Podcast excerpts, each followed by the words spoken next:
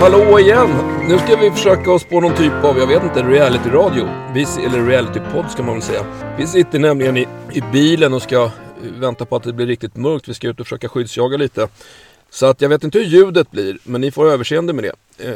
Det är märkligt ändå hur, hur en så pass stor bil som du har är så fruktansvärt trång.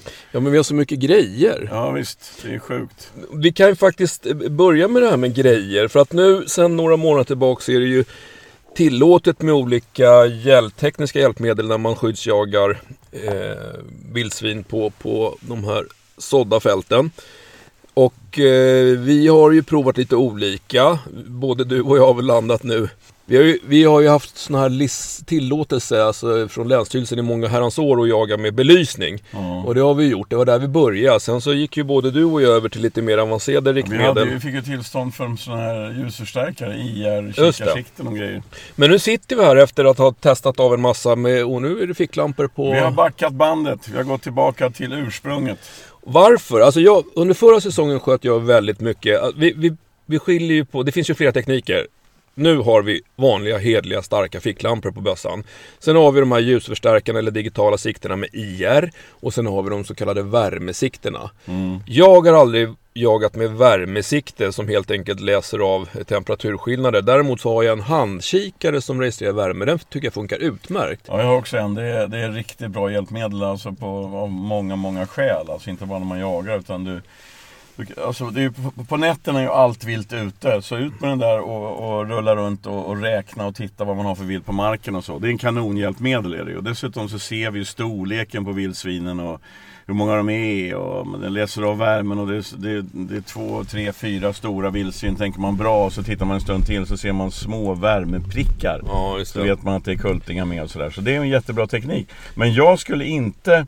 Jag har ju testat allt kan man säga. Jag har testat värme, alltså termiska eh, kikarsikten också. Jag, jag tycker det är fantastiskt. Alltså tekniken är helt sjukt.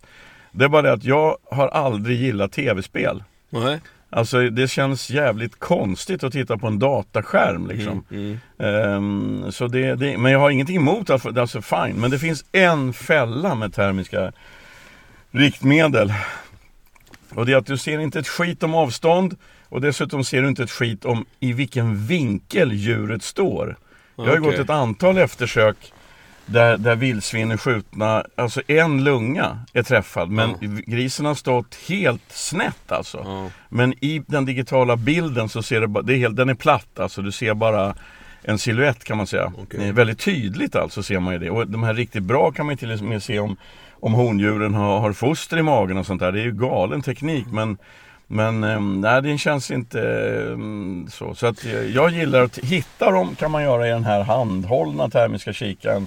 Och sen läser man vinden och så smyger man på dem och lyssnar vad de är och så tänder man lampan och så skjuter man. Det, det finns ett skäl till att jag gillar det också.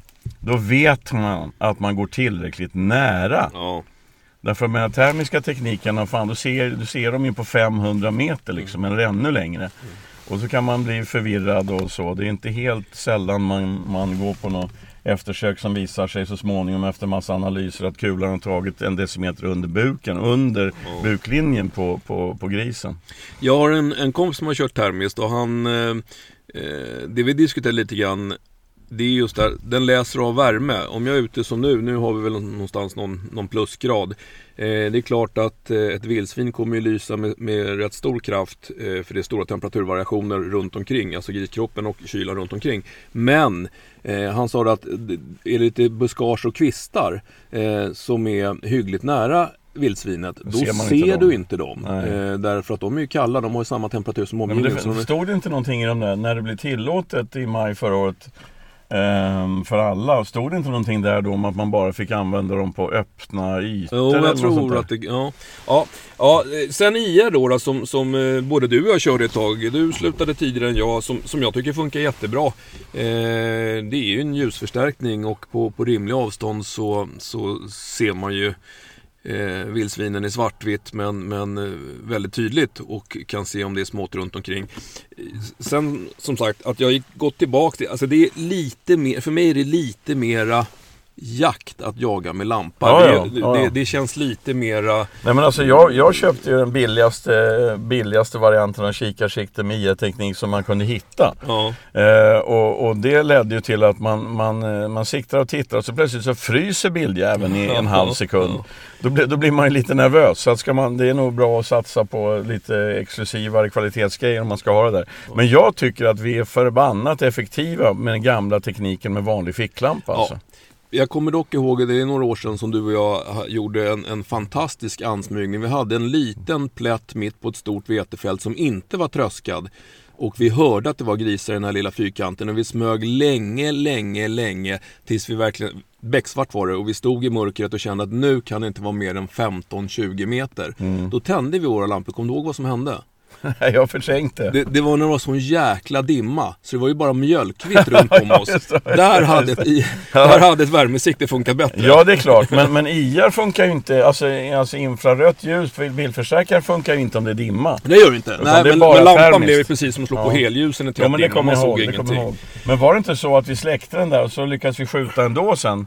Eller hur var Jo, det? det var nog det. Ja. För, för att vi skannade, de kom ut ur den där. Ja. Ja, skitsamma. Okej, så att det, det är lite grann om tekniken. Nu ska vi prova om en liten stund. Nu börjar det bli riktigt svart här ute. Fan, så att, egentligen eh, borde vi få någon form av stjärna i boken. Nu har vi pratat teknik Ja. några minuter. har det hänt förut? Nej, och det kommer inte hända igen. Jag vet inte om det var bra eller dåligt. Nej, vi men- kör på något annat. Nu kör vi frågesvar. Vi kör frågor. Eh, Okej, vi har en skojig fråga. Eller frågan är, är, är bra, men det roliga är att det här är en, en korsning. Eh, det är en, en korsning mellan vaktel och tax. Det är inte så vanligt. Eh, den är två och ett halvt år. Får jag uppmana brevskrivaren att mejla en bild? Ja, det vore kul faktiskt. Mailskrivaren heter Robin. Han har sin taxvaktel eh, som han har jagat med i en och en halv säsong. Det är en tik. Eh, hon jagar ofta som en vaktel med skall, men hon är envis eh, som en tax och det resulterar ofta i långskjuts. Eh, om man ska korta ner frågan så är det som så att den här, likt många hundar och kanske framförallt taxar, så är hon en hejare på att leta sig tillbaka i sina bakspår. Och har man haft en långskjuts så blir det ett långt bakspår. Och eh, husse gör ju då vad han kan för att ibland få henne att ta en genväg in tillbaka. Men hon är, verkar stänga av hörseln, och hon ska ta sitt bakspår hela vägen in i mål. Och då har husse helt enkelt frågan, kan man göra någonting för att få henne att kliva av bakspåret och ta en liten snabbare Vadå, väg hem? han tycker att hon låser sig i slaget. Ja, han, alltså. han tycker att hon verkar inte, han kan stå på 100 meter och se henne och blåsa i pipa men hon verkar inte ens reflektera över Okej, det. två snabba råd då. Yes. Nummer ett. Den här killen har ju naturligtvis en, en eh, Garmin-produkt eller någon telefonpejl eller något. Så han ser ju, han följer hunden på en digital skärm. In på slaget. Alltså se till, det är bara att gå in på slaget. Alltså eh, gen, gena och, och gå in på slaget. Och är det så att jakten är över då kan han ju till och med sätta sig i bilen med patron ur och, och kuta in i skogen på slaget. Det, det är råd nummer ett. Råd nummer två är Italienska fotbollsdomare de har en visselpipa som hörs över 70 000 gallskrikande italienska fotbollsfans. Ut på nätet, googla fotbollspipa eller domarpipa. Jag har en sån. Jag har faktiskt en sån. Um, för att den är så fruktansvärt jävlig i ljudet alltså. Så att liksom löven faller och rutor spricker. Alltså. För att vad som händer där tror jag, det är att han måste ha en broms, en uppmärksamhetssignal först innan han kan kalla av. Är det inte så också att om, om, om, om taxen eller taxkorsningen börjar traja någonstans eller har problem någonstans, då funkar Exakt. inkallningen. Han har skrivit om hon fastnar till exempel vid ett dike eller någonting sånt där. Va? Då kan han få av henne. Så, att, så att han är ju inne på det här. Ska man prova med en annan visselpipa eller jakttorn någonting sånt där. Eh, Men in på slaget alltså och hämta taxen den vägen eller googla domarpipa. Och jag lovar alltså, det finns två olika varianter. De är för jävliga alltså. Det går inte att... Det är nästan hörselkåpor på alltså. Ska man... Ska han använda den i alla lägen Nej, då? nej, nej för Utan- fan. Det, det är en ren uppmärksamhetssignal alltså. Ja. Så det är ingen inkallning, utan Nej. han ska använda den när För han att vill bryta få... hennes fokus. Ja visst, så att hon, hon bara tänker, vad i helvete var det där? Eh, det är tanken. Bra, vi går vidare. Vi testar det. Eh, Robin, heter han Robin? han heter Robin. Bra, Robin, mejla en bild. Ja, det vore jättekul. Ehm, nu har vi Angelica som har skrivit och eh, hon och hennes samboman. De har en plåthundshane som tydligen ska gå kurs hos dig dessutom. Mhm. Eh, den är 10 månader. De har två problem med den här. Eh, och de har skrivit att vi, vi, tror att det är valpbeteende blandat med en stor dos jaktlust. Men, men eftersom det är problem vill de höra om de kan göra någonting åt det. Fråga ett är att när de åker någonstans, i jaktkojan eller till ett samhälle, eh, någonstans där det har varit folk eller hundar så blir han maniskt skällande, drar i kopplet och det går inte att få kontakt med honom. De har uppenbarligen lyssnat på dig för de har försökt med fart emot och distraherat med annat, godis och lek och så vidare. Eh, och eftersom många tror att han är aggressiv när han skäller så, så eh, kan det ju bli lite jobbigt. Men han vill ju egentligen bara fram och leka. Även andra hundar tycker att, att eh, det här skällandet gör att de blir lite osäkra vad han egentligen menar. Men, men återigen, han är ute efter att leka och när, när han, han visar ganska tydligt när han väl får komma fram att han är undergiven. Jättelugn hemma, snäll mot katterna, spännande. Och eh, hemma lyssnar han på ett nej. Eh, så att, men, men ja, du förstår frågan. Kan ja, men det, man... det här är klassiskt alltså. Det här är klassiskt. Alltså mitt jobb på de här kurserna jag har och på jag var ju igår uppe i, uppe i Uppland och höll privatlektioner i, i vildsvinshägn och älghägn och så. Alltså mitt jobb generellt är att förändra människans beteende, inte hundens. Mm. Det där handlar bara om tydlighet. Alltså ingenting annat. De, de har ju eftersom frågan löd som den gjorde så vet jag att de har i princip gett upp. Eh, och de, de använder i princip samma tekniker hela tiden. Och när de använder något råd de har fått av mig som fart emot eller något. Eh, då genomdriver de det inte. Mm.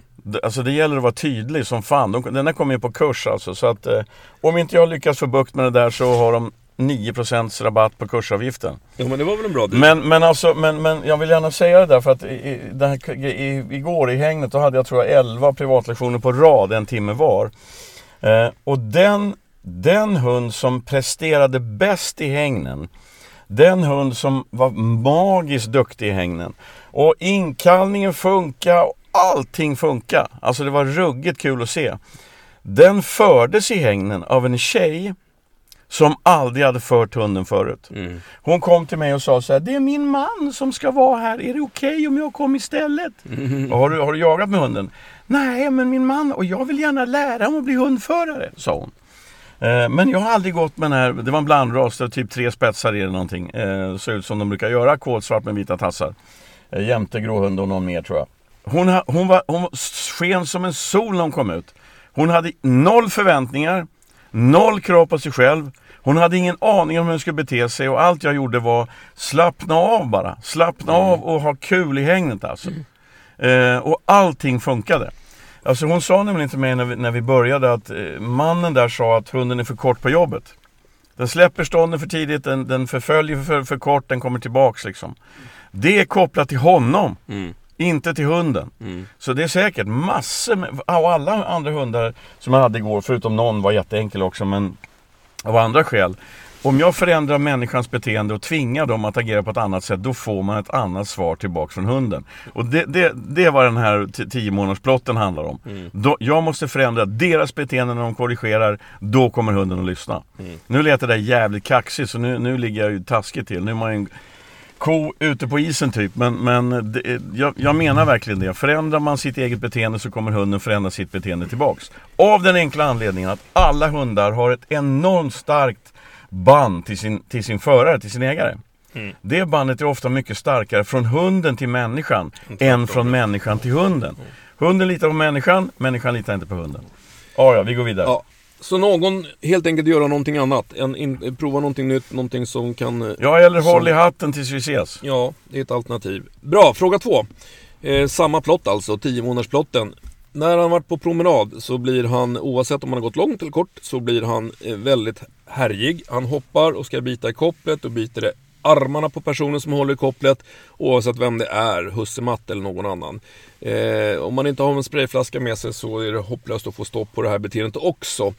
Och eh, Matte säger här, jag vet inte om det bara är en lek, men när man säger nej så skäller han bara tillbaks. Eh, och det borde ju vara ett nej oavsett om vi är inne eller ute. Han är inte så hårdhänt längre men det gör fortfarande ont och han biter endast om man har långärmat på sig. Som om man nu inte hade några armar innanför skriver man. Men är det en renrasig plott där? Alltså plotthundar generellt är väldigt veka och mjuka hundar. Jag tror mm. att det här är en, en energistinn plott som vill leka och, och, och, när de har sagt nej så har de inte sagt nej tydligt nog. Och då, då blir det kamp istället. Alltså inte dumkamp utan Lekkamp, kamplek. ja, ja, ja. Nej men det, lå- den är 10 månader så att, och jag menar, det, är, det är pubertet och det är massa saker som häng, händer i den här plotten. Det, för mig som inte är lika mycket hundexpert som du så låter det väldigt mycket som väldigt mycket leklust och energi. Ja, precis. Eh. Men, men och, och det här med att tydligheten saknas. För många hundägare har ju lite svårt, alltså man, man, man når en viss gräns när det handlar om att korrigera. Eh, och när man ska flytta upp den gränsen, då, då flyttar man upp den långsamt. Ja. Om jag ska ta ett exempel så låter det så här. Nej, nej, nej, nej. Och så ökar man liksom stegvis med, med liksom två gram för varje ökning. Vad man ska göra om inte ett litet nej funkar, det är att skicka upp korrigeringen skyhögt direkt gång, ja. alltså. Eh, Då kommer hunden att lyssna. Men, men det, är massa, det är så otroligt svårt att beskriva sådana här prylar.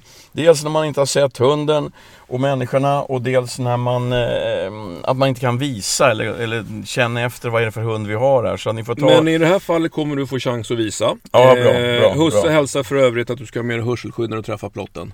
Okej? Ja, antar att den låter. Ja, men jag får vända vänster sida till för jag har skjutit sönder vänsterörat. Så det.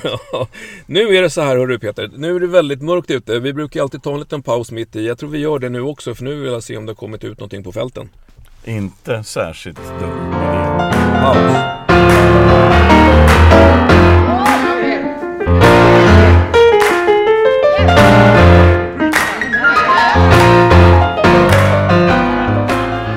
Det var tomt på fälten. Eller tomt var det inte. Det var väl... Vi har sett en 60 rådjur och mm, 24 dov och 4 kron och sådär. Och en räv. Och en räv också. Eh, Men eh, det är inte så konstigt för mörkret har precis fallit så att eh, det är sällan de är ute så tidigt. Du, eh, vi har fått lite veterinära frågor som alla egentligen har att göra med samma sak. Hundars magar. Ja, det är ju eh, ett eh, skitämne men, men eh, nej. Det är, det är många som har eh, frågor kring foder och hundar som är lösa i magen och har diarréer och hundar som kräks och vad det kan bero på och vad man ska göra åt det. Och det kan jag ju konstatera, det här kanske inte är den roligaste åkomman vi behandlar men det är nog en av de vanligaste åkommorna vi behandlar på, på sjukhuset. Eh, om vi har tio hundar som är inskrivna för vård så är väl sju av dem där för blodiga kräkningar eller blodiga diarréer. Sju av tio? Ja, det är jättevanligt. Och det, det är ju, alltså om man, om man på något sätt ska försöka bena ut det här eh, så, så tror jag att den absolut vanligaste, har man en hund enligt mig så kommer den att kräkas eller diarré någon eller några gånger under sin livstid. Det hör liksom till. Ehm, den vanligaste orsaken det är ju att eh, de allra flesta hundar tycker att det är jättespännande att hitta saker de hittar ute i, i naturen. Och det kan vara allt ifrån någon, eh, något gammalt kadaver till gamla halvruttna matrester eller skit av olika slag. En del hundar som har pippi på att käka. Eh, och jag vet inte om man ska det är ju inte direkt en matförgiftning för det är sällan mat de äter men det är jämförbart med en magförgiftning att vi helt enkelt har fått i sig något olämpligt. Det som man ska tänka på, det man gör om man har en hund som har så här någon gång ibland. Det, det, eh, det enklaste är helt enkelt att göra som när man själv blir magsjuk. Man slutar att äta men man försöker få in i hunden vatten. Och det är något dygn klarar sig hunden utmärkt utan, utan mat. Men det gäller som sagt att få i den vatten för att blir den uttorkad då blir den, kan den bli ganska dassig. Så eh, vatten och gärna portionera upp det också så den inte bäller i sig en, en liter på en gång. Och eh, sen, sen när, när det har lugnat ner sig och börjat avta lite grann då börjar man försiktigt med små portioner med eh, antingen en kokt mat, för kokt mat är lättsmält. Det kan vara kokt kyckling eller kokt färs eller bara kokt ris är det många som kör. Eller så finns det färdiga sådana här specialfoder att köpa om man vill göra det. Eh, och eh, så låter man det gå en stund och sen så ger man en liten portion till och eh, matar försiktigt på. Jag brukar säga så här. Om man själv har varit rejält magsjuk, när man börjar känna sig något sånär stabil då kanske man provar med en kopp te och sen så låter man det gå en stund så kanske det blir en skorpa eller en knäckemacka och så bygger man på försiktigt, försiktigt. Man börjar liksom inte med en biffstek och bearnaisesås om man varit magsjuk en stund. Nej men det, det, det är, många är så oroliga så att om hunden inte har käkat på ett dygn eller två eh, och haft kräkningar och diarréer så blir de så glada när den äter så bara öser de på käk. Va? Men, men risken är stor att man bara backar tillbaka till ruta ett då, och så får man börja om. Så försiktigt, försiktigt gå igång. Eh, och det här gör man hemma. Sen finns det bra preparat att, skjut, att köpa på både veterinärkliniker och djursjukhus och, och djurzooaffärer. Eh, såna här som ja, mjölksyrebakterier, ungefär som att vi går och köper såna här bifidus och, och dofidus och allt vad de nu heter. Alltså mjölksyrebakterier som stabiliserar magen. Så, så det kan vara bra att ha hemma. Eh, sen gör man inget mer så brukar det ge sig av sig själv. De som är inskrivna hos oss, det är ju inte de som har haft någon enstaka kräkning eller någon enstaka diarré. Utan det är ju de som eh, har upprepade kräkningar, upprepade diarréer, de tappar aptiten, de vill varken äta eller dricka. Det kanske kommer blod i den ena eller andra eller båda ändarna. Då, då blir det lite mer allvarligt. Och framförallt om hunden slutar dricka. För att vätskan är, är vital för att eh, allting ska funka som det ska i kroppen. Och det vi kan göra då, eller det vi gör då, eh, som man inte kan göra hemma, det är att man lägger hunden på dropp. Att man ger en intravenös vätska med näring. Eh, och så låter man magen vila tills den har stabiliserat sig. Sen har ju vi lite medikamenter att tillgå om det skulle behövas. Så att, så att eh, men, men grunden är allt, eh, allt, alltså ett bra hundfoder. Det finns hundar som är kroniker som har återkommande magproblem av varierande grad. Och eftersom det är så vanligt så finns det en mängd behandlingar, det finns en mängd utredningar. Men i 95 fall av 100 så löser man det hemma med lite sunt förnuft. Plocka bort käke, små portioner vatten och eventuellt tillskott av någon sån här mjölksyrebakterier. Det är väl det man kan säga om detta med magproblem. Och sen kan man ju undvika det om man vet att hunden blir dålig av att käka kattbajs eller slaktrester. Ja, undvik då kattbajs eller slaktrester i den mån det går. Men alltså min erfarenhet är ju att om, om någon av hundarna blir dålig i magen, alltså då Um, omedelbart ingen käk och sen uh, vänta ett dygn eller två och sen, så, sen är de bra. Ja, ja men det är precis så. Och, och, och det, för det som skiljer om hund, innan hundarna blir dåliga, det som blir du eller jag magsjuk, vi tappar aptiten. Men det är inte alla hundar som gör det. Utan de käkar glatt ändå. Och så spyr de upp det eller så skiter de ut det i lös form. Och, och då, då, är det, liksom, det är ju husse eller matte då som får tala om att det är inget bra att du käkar. Va? Därför att, eh, för att så länge de äter så håller de den här inflammationen, för det är en inflammation i magen eller i tarmen.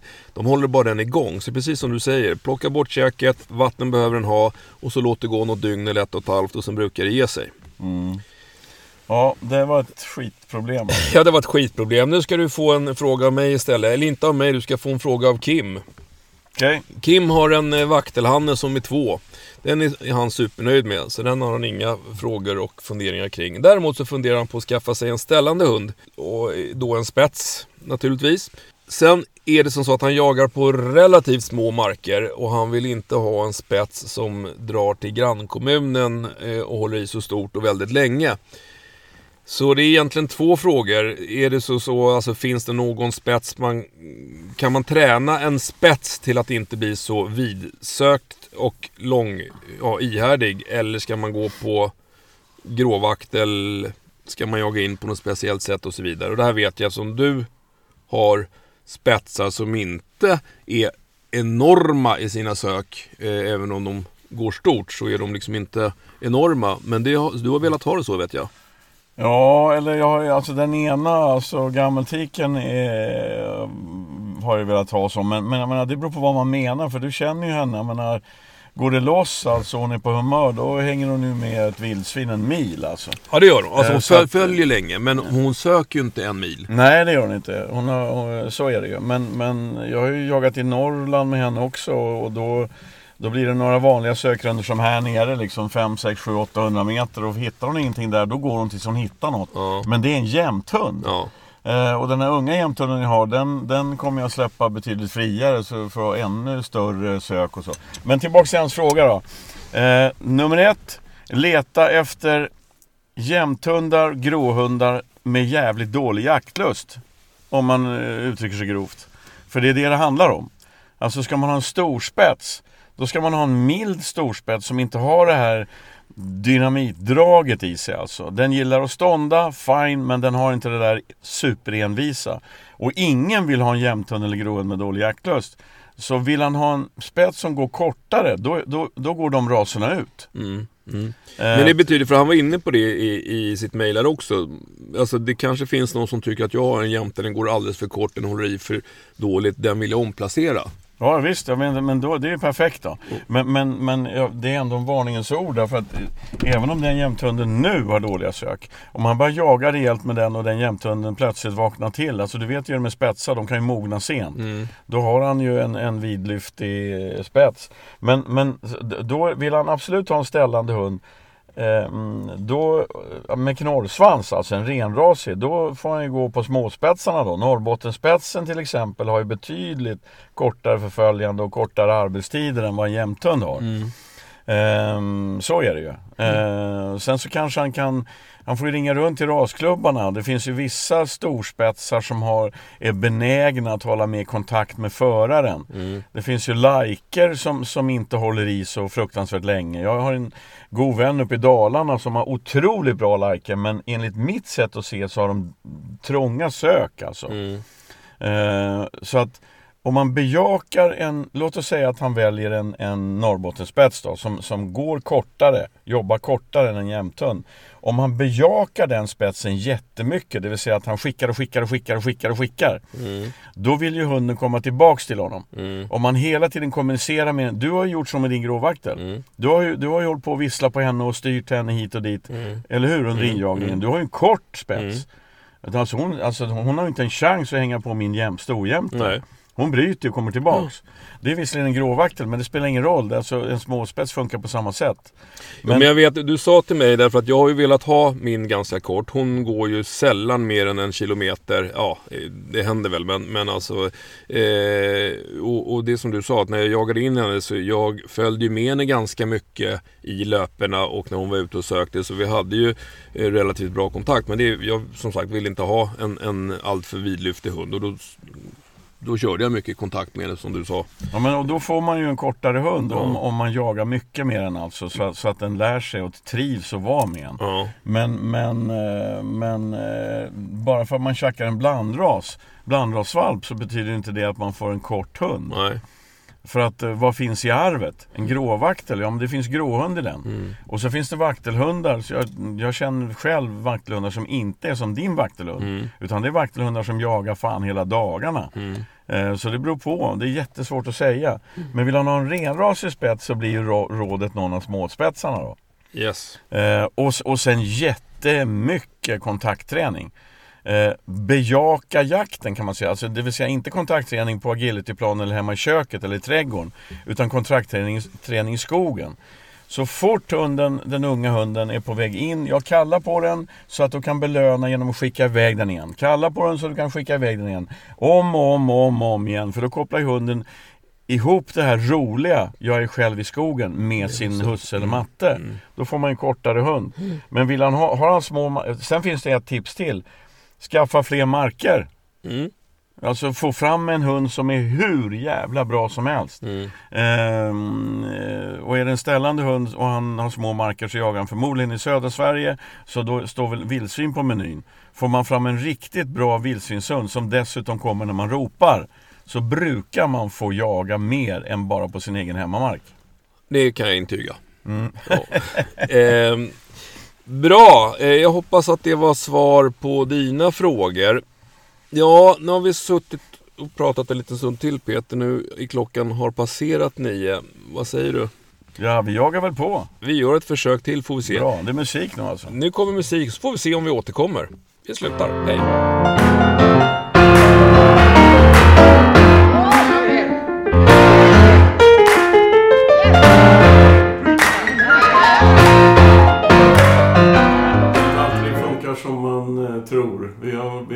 Säkra på att det skulle vara att det skulle vara vildsvin ute mm, ikväll. Eh, det är väldigt mörkt ute. Månen är i, inbäddad i svarta moln. Det är fullkomligt kolsvart. Eh, och det har börjat växa lite grann faktiskt höstsådden. Förutom att vildsvinen har bökat i beten av alla. Men just ikväll så var det tomt. Man blir aldrig klok på det här Björn. Nej, det, vi har ju pratat mycket om det här. Vi har varit ute två kvällar tidigare och det har varit gott om gris ute. Vi kan inte se, eller jag kan inte se någon skillnad i väder och vind. Men det måste ju vara någonting som gör att det är... För vi har ju smugit runt på vartenda fält där de brukar hållas nu. Ja, nej, det är märkligt. Men, men det var väl bra att vi inte sköt något just ikväll då när vi poddar. För att, eh, så, att man, så, att vi, så att vi visar att det är fan inte varje gång som allt funkar. Och det är kanske därför man håller på. Så är det. Det kanske hade varit tråkigt om man hade skjutit varje gång. Och efterjobbet är ju inte det vi ser fram emot mest. Nej, men jag tycker vi varit duktiga och svarat på lite frågor. Vänta, jag kan ösa på med en, en kort grej bara. Ja, Jag har fått ett tips från en av våra norska lyssnare. Kul. Som heter Mårten. Eh, han, har, han hjälper oss, för vi, du vet vi snackade om det här med dragselar när man ska styrketräna hunden. Med, tum- med kätting och så, 25% av hundens vikt och allt det där. Eh, och ehm, han har tipsat oss om en sele som heter Nansen Stick Harness 6,5. Stick Harness, Nansen Stick Harness. Det är alltså en dragsele där fästpunkten är betydligt lägre. Men det är inte weightpull-sele, alltså stor och tung och otymplig i skogen, utan det här är en smidig, lätt sele och tyngdpunkten är låg. Så att eh, utan att vi på något sätt blir sponsrade eller någonting så gör vi härmed reklam för en sele som heter Nansen Stick Harness. Om ni vill styrketräna hunden, och det ska ni fan göra inför säsongen. Jajamensan.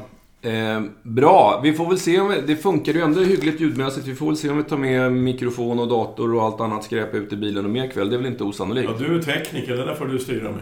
Vi nöjer oss där. Då lägger av. Tack Om någon frågar